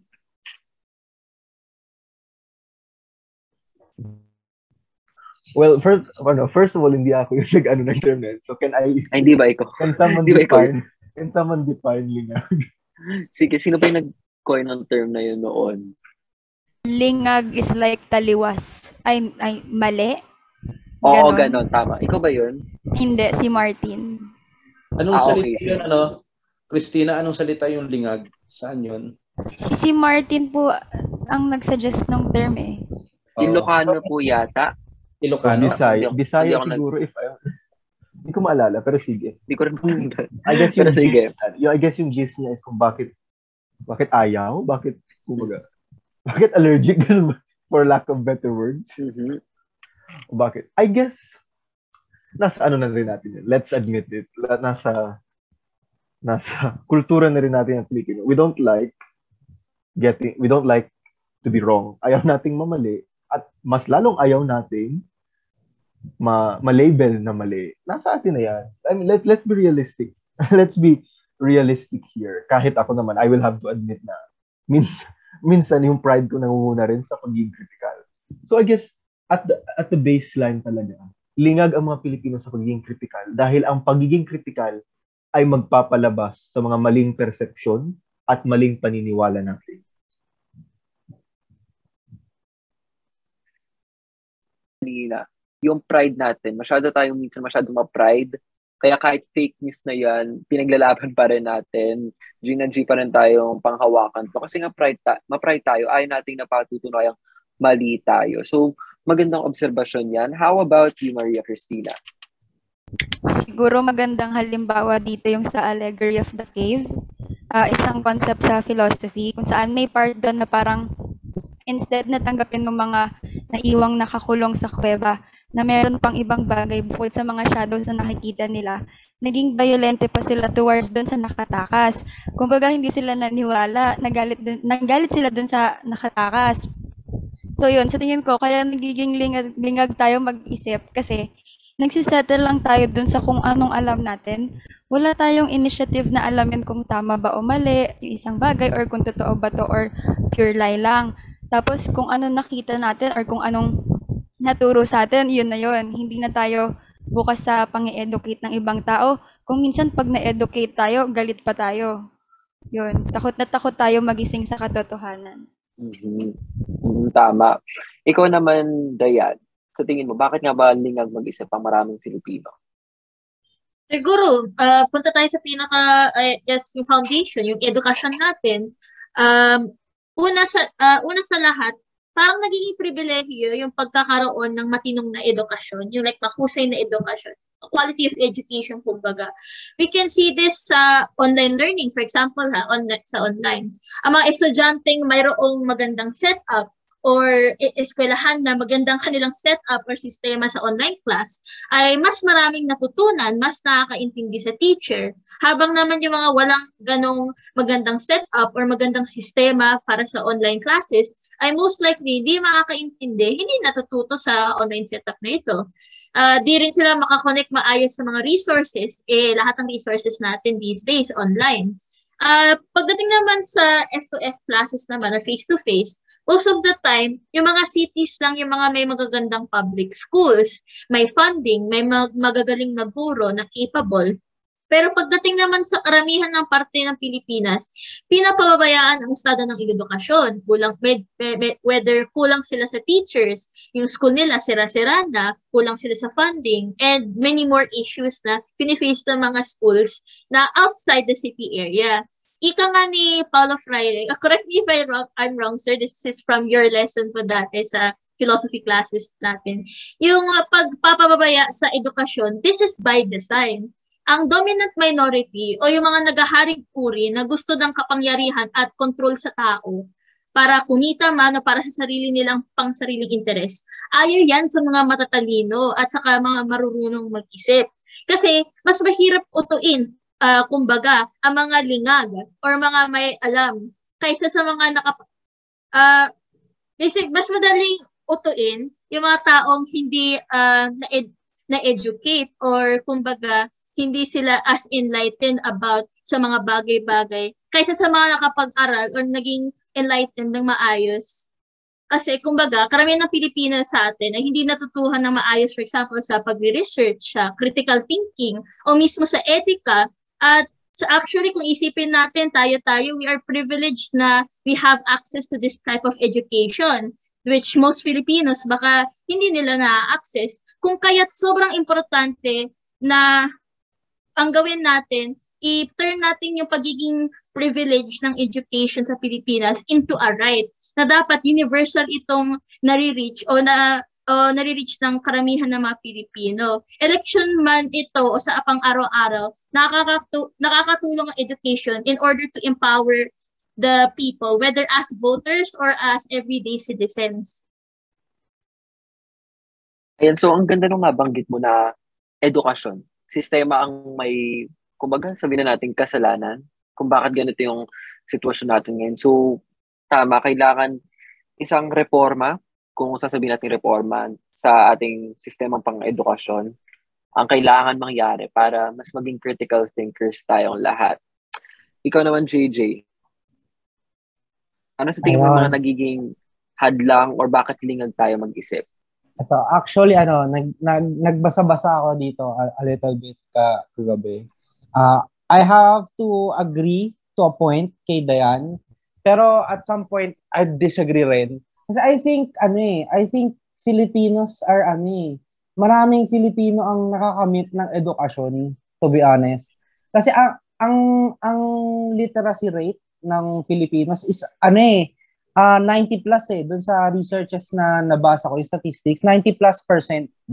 So, so, so marami sa atin ang marunong ng basic literacy, ma- marunong, meron tayong basic education. Pero ang naging pinaka problema sa Pilipinas is yung reading comprehension uh, which is we can associate with critical thinking na rin. So, ang reading comprehension ng Pilipinas base doon sa sa nabasa ko sa thesis sa ano PISA Program for International Student Assessment. So lowest yung Pilipinas actually. Siya yung pinaka lowest out of 79 countries. So ang ang average points ng ano nung nung nung gumawa ng test na yun is uh, ah, 487. Tapos ang sa Pilipinas, ang ang nakuha niyang points is 340. That's lower than the average. So ang baba ng reading comprehension. So and uh, plug ko na rin dito kasi nung siya ano na, natutunan namin sa klase ni ni Doc Cortez nung ano nung last sem uh, ano yung yung sinulat niyang article nung 2016 yung critical rethinking of critical thinking a contribution of critical pedagogy in facing the challenges of K-12. So, ang na-notice ko lang dito, nahalata ko dito is hindi hindi hindi sapat yung pagturo ng critical thinking skills uh, lalo na sa ano sa lower levels of education which is ano which is yun yung tingin kong point nun kasi hindi naman lahat merong access sa education pero hindi lahat may access sa higher levels of education kunyari collegiate level or or or or even senior high level karamihan sa Pilipino nagtatapos sila sa junior high eh, tapos nagtatrabaho na sila. Pero sa junior high, ano bang subjects natin doon? Yung general academic subjects lang eh, English, Math, Science, yung ganun eh.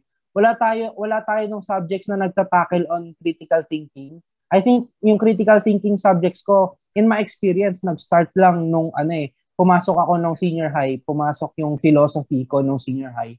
So, ayun, uh, I think yun yung, yun yung pagkukulang sa education natin. Kulang tayo sa sa pagtuturo ng critical thinking sa mga estudyante. Ayan. Actually, oh, ang ganda nung point mo na yun. Or, ko, ewan ko kung sa akin lang, pero parang nababanggit-banggit lang yung konsepto ng critical thinking no junior high school ako. Naba, pero nababanggit lang siya. Hindi siya yung directly na natatakel, na pagtutuan na ng pansin. Parang, oo, sa senior high school mo lang talaga siya ma-encounter. So maganda siguro kung bata pa lang tayo, di ba, may pundasyon na tayo ng kung ano nga ba yung tinatawag natin critical thinking, paano natin ito mapapractice in everyday life. Tapos, i-build up natin yun as, ano, as habang tumata- tumatanda tayo. Okay, so kayo naman, Doc. Kasi Oh. na-excite ako sa insights niyo dito eh. Ano sa tingin mo ang dahilan kung bakit lingag mag-isip ang maraming Filipino? Oh, uh, ewan kung napanood nyo siguro. Siguro naman napanood nyo kasi kumalat na naging viral to no? Yung uh, video clip ni Leo Martinez at saka ni ni Bayaw. Naalala nyo ba 'yon? O mer meron ba nakapanood sa inyo ng video clip na 'yon?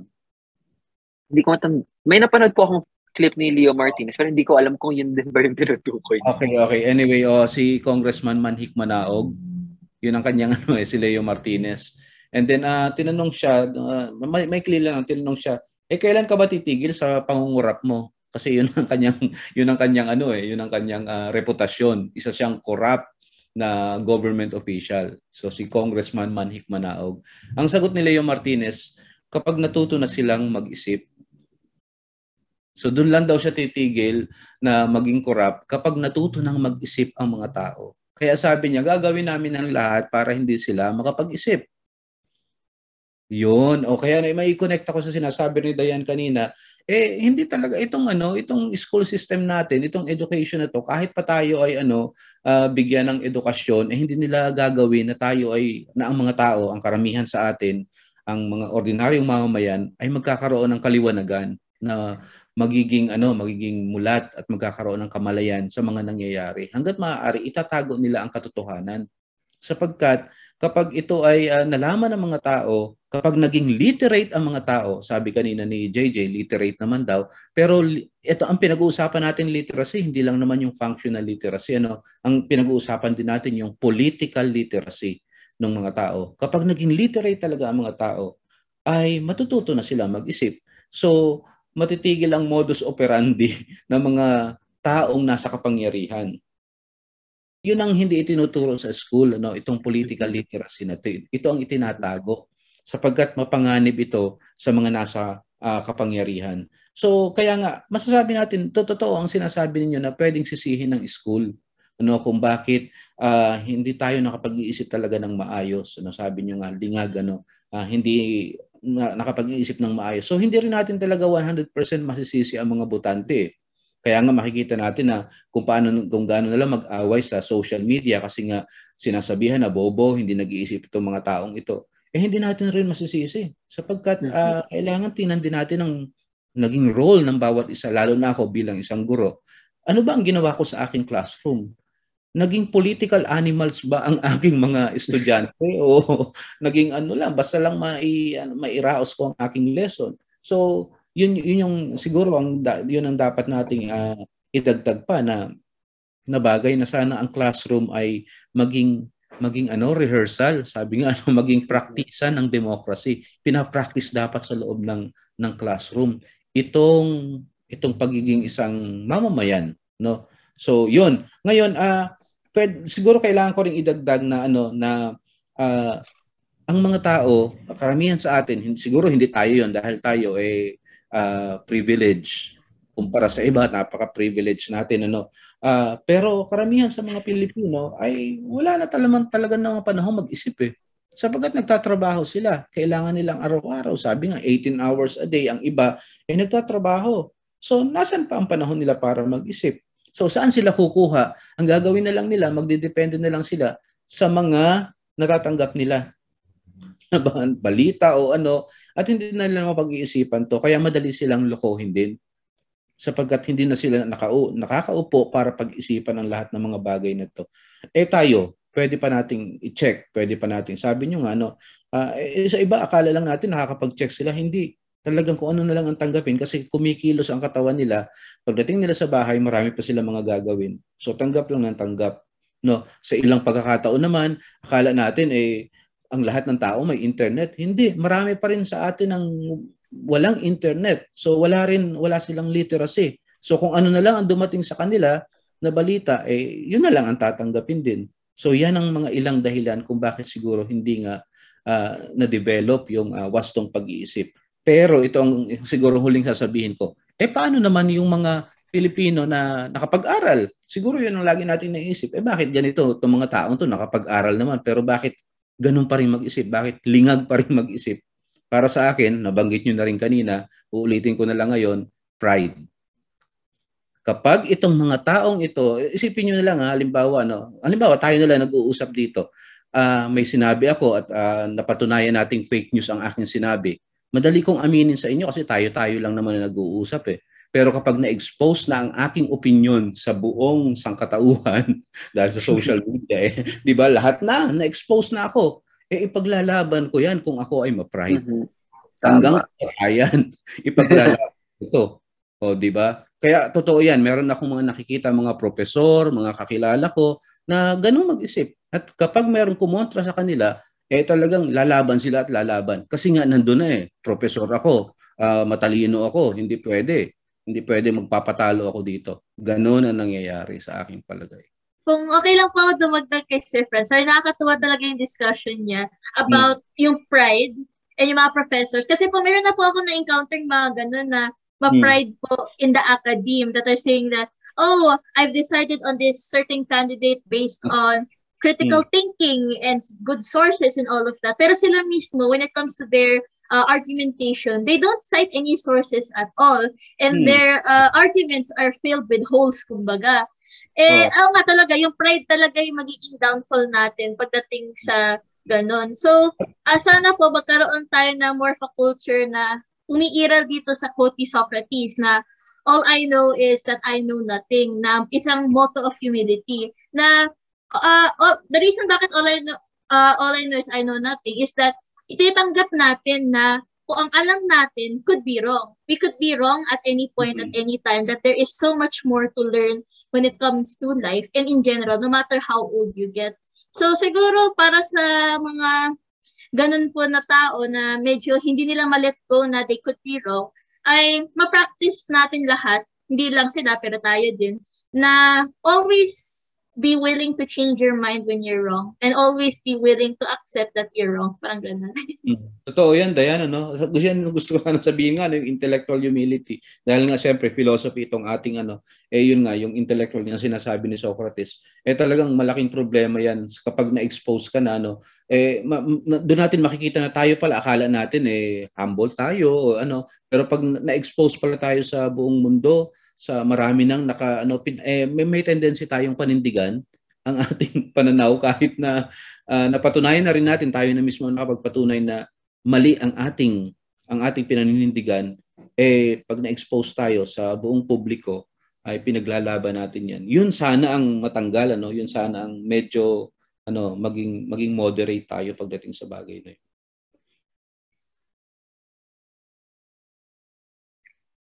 Tungo sa critical thinking. So, nandyan yung pride, nandyan yung takot at katapanan natin para matuto at buwagin yung mga dati nating pinaniniwalaan na mali naman pala. At saka nandyan din yung classroom. Andyan yung edukasyon. Maganda na napunto nyo yung role ng classroom sa paghubog ng mga estudyante bilang maano upang maging political sila. Hindi. Kasi 'di ba parang hinuubog lang tayo ng mga classroom para magtrabaho. Aminin na natin, di ba? Parang na upang tayo kumita, upang tayo magkaroon ng magandang buhay.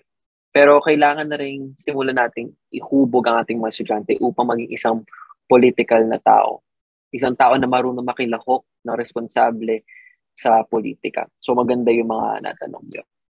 Yung mga nasabi niyo rather. So ayan, punta naman tayo. So mabilis na tanong lang. So kayo ba, tingin niyo ba critical thinkers na kayo? At bakit? Simulan natin sa iyo, JJ. Ako, masasabi ko, I think, at this point, I think, oo, masasabi ko na critical ako mag-isip. Kasi hindi naman ako, palagi, palagi naman kasi ako nag-analyze ng mga lahat ng nababasa ko. Hindi ako, hindi ako madaling magpaniwala sa mga balita. Ano. Sa pag, pag pag may nakita ako sa ano sa internet, talagang fina, fina-fact check ko talaga, dino-double check ko kung credible ba yung sources, ganun. So I, I think I think in that sense, you could say na critical thinker na ako.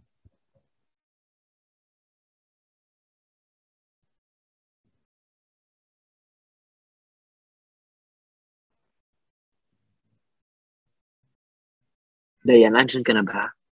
Ah, nag-shoot siya sa, sorry, uh, nagkaroon kasi ng problema sa audio. I didn't hear Okay my lang. name. So, ayun. So, sa pananaw ko ba, critical ka ba akong mag-isip? Ah, balik rin tayo dun sa online ways I know nothing, yung pagiging intellectually humble. Para sa akin po, ah, siguro I have a long way to go bago po ako maging komportable na sabihin na buo na akong talagang critically mag-isip. Kasi ah, siguro magbase ako sa personal ko po na criteria ng critical thinking. Ang pagiging critical thinker thinker ay ang pagiging logical, magbase sa katotohanan at may empat may empathy. Sa tingin ko ay nagagawa ko yung parte ukol sa empatiya at katotohanan. Ah, kasi ah, I try my best naman talaga na mag-search ng search ng search ng impormasyon at talagang finafok ah, people gusto ko talaga maging people-centric pag tinitingnan ko yung mga iba't ibang issue. Sa empathy po ako sumisentro. Pero pagkukulang ko minsan siguro ay ang pagiging logical. O minsan nga rin sa empatiya. Kasi minsan kasi napapadilim yung paningin ko pagdating sa emosyon. Kung kaya't importante na marunong tayo gamitin ng emosyon natin bilang nagpapadrive sa atin na magiging logical, if that makes any sense. Na for example, galit ka sa estado ng bansa at sa kakulangan ng mga taong nagkicritically think on the ground, kaysa sa mang-away pa tayo at mas i-drive away natin yung mga tao na ito, ay gamitin natin yung galit na ito, yung uh, desire na ito na mas mag-change for the better tayong mga Pilipino towards critical thinking para mas may motivasyon tayo na mang-educate at makipagdiskurso rin tayo sa ating mga kapang Filipino. Yung pagiging logical ko na pagkukulang minsan-minsan ay dahil um, uh, minsan naman talaga, kailangan talaga ng practice, kailangan ko pa rin ng maturity when it comes to being logical. Sometimes, na-fall pa rin sa fallacies, even though na hindi ko sinasadya. So, I think pa talaga, when it takes uh, time to mature at saka to practice being as logically consistent, kumbaga. At as, uh, siguro doon sa pagiging empatya, dapat maalala natin na although uh, lahat tayo, mga Pilipino, lahat tayo gusto natin ng uh, maayos na bansa kung saan lahat ng mga pangangailangan natin ay nami-meet. Hindi lang tayo talaga nagkakaunawaan kung paano gawin ito. So in a way in in such a way, minsan mas radikal na lang ang magmahal, hindi tayo magpa uh, magpadala sa emosyon at magkaroon tayo ng empathy at emotional intelligence at ipares na natin ito sa matinong lohika at pag-isip at sa matinong impormasyon. Ayun, maraming salamat. Ikaw naman, Jiro. Tingin mo ba critical thinker ka na? Okay, unang-una mo siya. Dangerous yung tanong na to kasi pwede ang bumalik sa'yo. Pero sige, for the sake of the, for the sake of the question, let's answer it. Ang pagiging critical ay isang proseso na, na laging bumabago. Hindi siya static, hindi siya dormant, at hindi hindi siya dogma. So, going back to the question kung critical thinker na ba talaga ako, is gayahin ko yung, gayahin ko yung sagot ni Dayan. I try, I try to be a critical thinker. Pero hindi hindi natin maaalis yung aspetong mayroon ka pa rin inherent biases. Meron ka pa rin masasabing obviously hindi critical.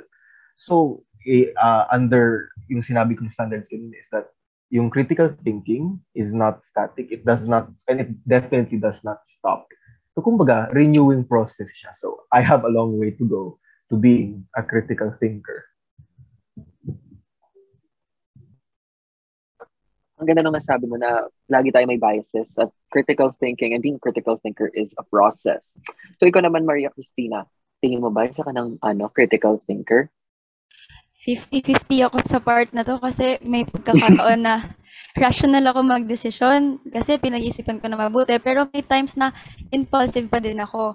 Pero hindi natin pwedeng i-set aside or hindi tayo pwedeng mag-settle na hindi tayo nag-critical mag-iisip kasi mahalaga yun. Kailangan pa din natin siyang i-develop tsaka pag-aralan. Very, very good. Pero ang ganda ng mga nasabi niya. And kayo po, Doc Franz, tingin nyo ba, critical thinker na po kayo? Parang ang mali naman kapag tinatanong ko yun sa, ano, sa professor. Pag tinanong ko critical thinking. Parang ang mali sa pakiramdam. Pero Parang- sige, Oh, para naman nakakahiya pag sinabi ko namang hindi ano.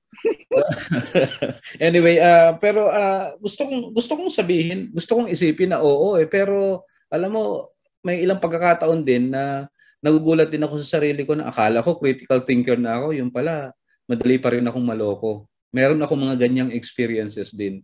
Kaya naniniwala ako sa sinabi ni ano ni Jiro at saka ni Dayan, eh mukhang ito ay ano isang isang proseso baka ano ah, pinagsisikapan araw-araw, ano, ah, laging isinasaisip na na kaya na maraming maraming mga mga factors, maraming mga salik sa kapaligiran na pwedeng humamon talaga sa ating kakayahang mag-isip. Kaya dapat hindi tayo nagiging panatag na lang at sina, sinasabi natin na na critical thinker na ako o ano, ah, kundi araw-araw na pinagsisikapan ito. No? So yun siguro ang aking ah, masasabi diyan. eh, napakaganda ng mga sagot nyo. At saka nakakatuwa na nagkaroon tayo ng kahit moment of self-reflection. Kung talaga nga bang critical thinkers tayo. May masasabi lang ako, ano, baka sabihin ng mga taong manonood nito, mayabang ako eh. Kaya baka makancel ako, i- i-rephrase ko lang yung sasa- sinabi ko. tama, tama. Oh, hindi, sige, sige. hindi hindi ko hindi ko sinasabi na critical thinker na talaga ako. Like everyone, nag, nagkakamali rin ako. Hindi rin ako hindi rin ako perfecto and of course, may biases rin ako pag ano, pag minsan. Pero pero I would say na I I I, I do my best to research and analyze everything. Ma, delikado na baka ma, ma ano ako eh. Ma-cancel. Ayun, pero- be like JJ, willing to change his mind, ganon. Oo. Ayan ang Pero no. example ng critical thinking. And all Tama. honesty, di ba? Critical thinking is all is about acknowledging your biases, your shortcomings, your mistakes, and working towards amending them and working towards being a better version of yourself. So, ayun, hindi naman porket nagkakamali ka, hindi ka na critical thinker. Ang mahalaga, kailangan ina-acknowledge mo at may accountability ka. Okay, so ang gaganda ng mga sagot nyo. So, para sa ating panghuling tanong, para sa isang napakabigat pero napakamakabuluhang diskusyon, sa tingin nyo, paano nga ba mas magiging critical thinker with all things considered, with all the issues, with all the hindrances considered, paano mas magiging critical thinker sa pagboto at hindi lang sa pagboto, kundi sa buhay na rin ang mga Pilipino? Simulan natin sa iyo, Jiro. ano, uh, based sa mga napag-usapan natin, nakita natin na hindi lang pala problema sa politika yung meron sa Pilipinas. Hindi lang problema sa edukasyon, pero isang problemang multifaceted, for lack of better words. Balik natin kay Hobbes. Sabi nga ni Hobbes, ang estado ay isang katawan. At kapag ang isang parte ng katawan ay mayroong mali, ay natural, apektado ang buong pagkatao. So, yun nga, may problema sa ating estado na sa politika o estado ng edukasyon, natural magti-trickle down yan sa iba't iba na parts ng Philippine society or Philippine socio-cultural context. So para sa akin, upang maging critical ang Pilipino, kailangan natin ng hindi lang reforma sa pampolitikal, hindi lang dyan, pero isang reformang existential. Kumbaga, isang reforma sa pag-iisip. And ang ganda ng reforma sa pag-iisip. So, tungo naman tayo kay Maria Cristina. Ikaw, sa tingin mo, ano yung pwedeng maging solusyon natin? Siguro kung in terms of voting, dapat bigyan din ng pansin yung voters education sa mga first-time voter o kaya yung mga hindi masyadong nakakasagap ng information from the internet. Kumbaga, along the campaign period, i-prioritize din yung voters education kasi mahalaga na maintindihan at mapag-aralan kung paano bumoto ng tama.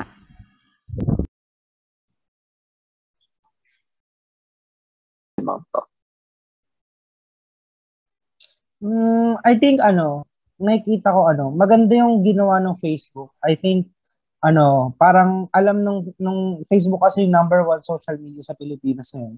So may may new feature yung Facebook na yung mga post merong merong indicator sa ilalim kung fake news siya or hindi. So I think ano, ah, magandang step 'yon. Mag- kasi alam ng Facebook na na malaki yung role niya na ginagampanan sa ano sa pag-spread ng misinformation. So I think ano ano I think uh, uh, we should continue continue natin yung mga ganong klaseng initiative pagdating sa social media. Pero pagdating naman sa voters, uh, sa mismong mga tao, I urge everyone na uh, mag, mat, matuto mag-research, mag-analyze, and also maging open-minded na makinig sa iba't ibang tao na na na, na nakikipag-interact. Hindi yung hindi yung kasi uh, minsan kasi pag may prejudice na tayo na tinatawag or or may gusto na tayong paniwalaan, yun na yung pinapaniwala natin kung ano yung gusto nating yung kung ano yung gusto nating totoo. Hindi yung talagang totoo, kung hindi yung gusto natin na maging totoo. Uh, kaya uh, matuto lang maging open-minded ang mga tao at at at makinig, makinig sa ano sa sa sa iba. Yun lang. Ik, hindi ko Dayan, anong tingin mong magiging solusyon natin para sa problema to? So, para tayo mas maging, paano maging mas critical thinker yung pag, sa pagboto ang mga Pilipino? Siguro, syempre, start with yourself po sana tayong lahat. Yung, uh, sana masipag tayong lahat na maghanap sa katotohanan. Kung may nakikita tayo, let's say, sa social media, magmuni-muni muna tayo at mag-search sa, sa, sa mismong internet. Maraming magagandang sources katulad ng uh, news outlets at saka mga newspapers, may sarili na silang mga websites para sa news. Kung totoo nga ba ang mga naririnig at nababasa mo. Correct me if I'm wrong, pero I think Philstar, the Philippine Star, tumatakbo sila ng fact-check uh, content sa kanilang uh, mm. website. Pwede rin nyo i-check out yung mga ganun. May mga fact check Philippines, ganun ganon Basta parati magkaroon tayo ng pag-ugali na ay double check natin ito, double check natin ito pagdating sa mga impormasyon tungkol sa eleksyon. Parati natin i-question ang sa, sarili nating kaalaman. I-question na rin natin ang sarili nating uh, modus ng pag-iisip at pagdedesisyon at i-considera natin lahat ng anggulo. At syempre, panghuli, for, at least for the first question, pag-isipan natin paano makaka-apekto ito sa sarili at sa kapwa. Then, siguro sa solution society-wise, ayun nga, na-mention ko na magkaroon ng kaugalian ng uh, katotohanan, pero magkaroon din ng kaugalian ng critical thinking. Ika nga ng teacher ko, nung inintroduce niya sa amin ang World Society and culture subject namin, ang kultura natin ang nag-shape sa ating katauhan. Kung ang kultura natin ay pinapairal ang kultura ng critical thinking, ang culture of seeking and knowing the truth, yun din ang magiging makasanayan natin at iba-practice natin day to day, hindi lang sa eleksyon. Sa individual wise naman, maging self-aware tayo. Parating natin ulit tanungin ang sarili natin kung tama ba talaga ang aking uh, iniisip o dinidesisyon na kukonsidera ko ba ang lahat ng mga aspekto ng isang bagay. At baka kasi maisip natin, meron tayong na-miss at pwede natin always be willing to change our minds and correct ourselves. Yun lang po. Ayan. Uh, Siyempre, lastly, kayo, Doc, ano sa tingin niyo ang magagawa ng mga Pilipino? Magagawa natin para mas lalo tayong maging mga critical thinkers. At syempre, ano na rin yung parang pinaka words of wisdom niyo para sa ating mga listeners? Oh, uh, salamat uh, Miguel. Uh, siguro banggitin ko dito yung sinasabi ni Father Roque Ferriols.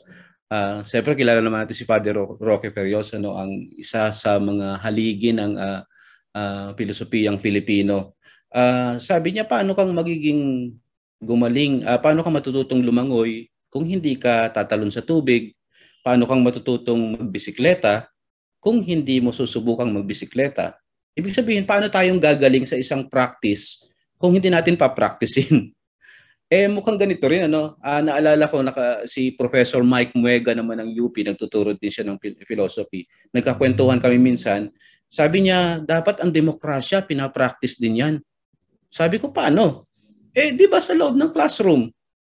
Oh, kaya nga itong si Paulo Freire, ano, nabanggit kanina ni Dayan, meron siyang education as the practice of democracy.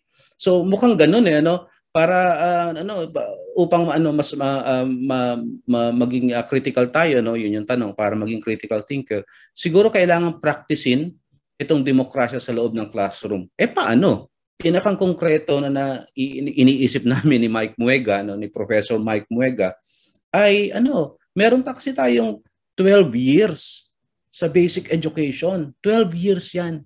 Tapos sa 12 years na yan, bawat year merong tatlong grading periods. So itong tatlong grading periods na to, halimbawa grade 1, tatlong grading periods, magkaroon ng tatlong eleksyon ng presidente, ng vice president at deep down the line, 'di ba? Nagkakaroon tayo ng mga eleksyon no, sa mga class president and so on, mga class officers. So gawin natin 'yon, tatlong beses sa grade 1, tatlong beses sa grade 2 hanggang grade 12. Meron tayong 36 practice ng democracy. Kasi 12 times 3 yun, eh, di ba? So 36 nating pinapractice ang democracy sa loob ng classroom.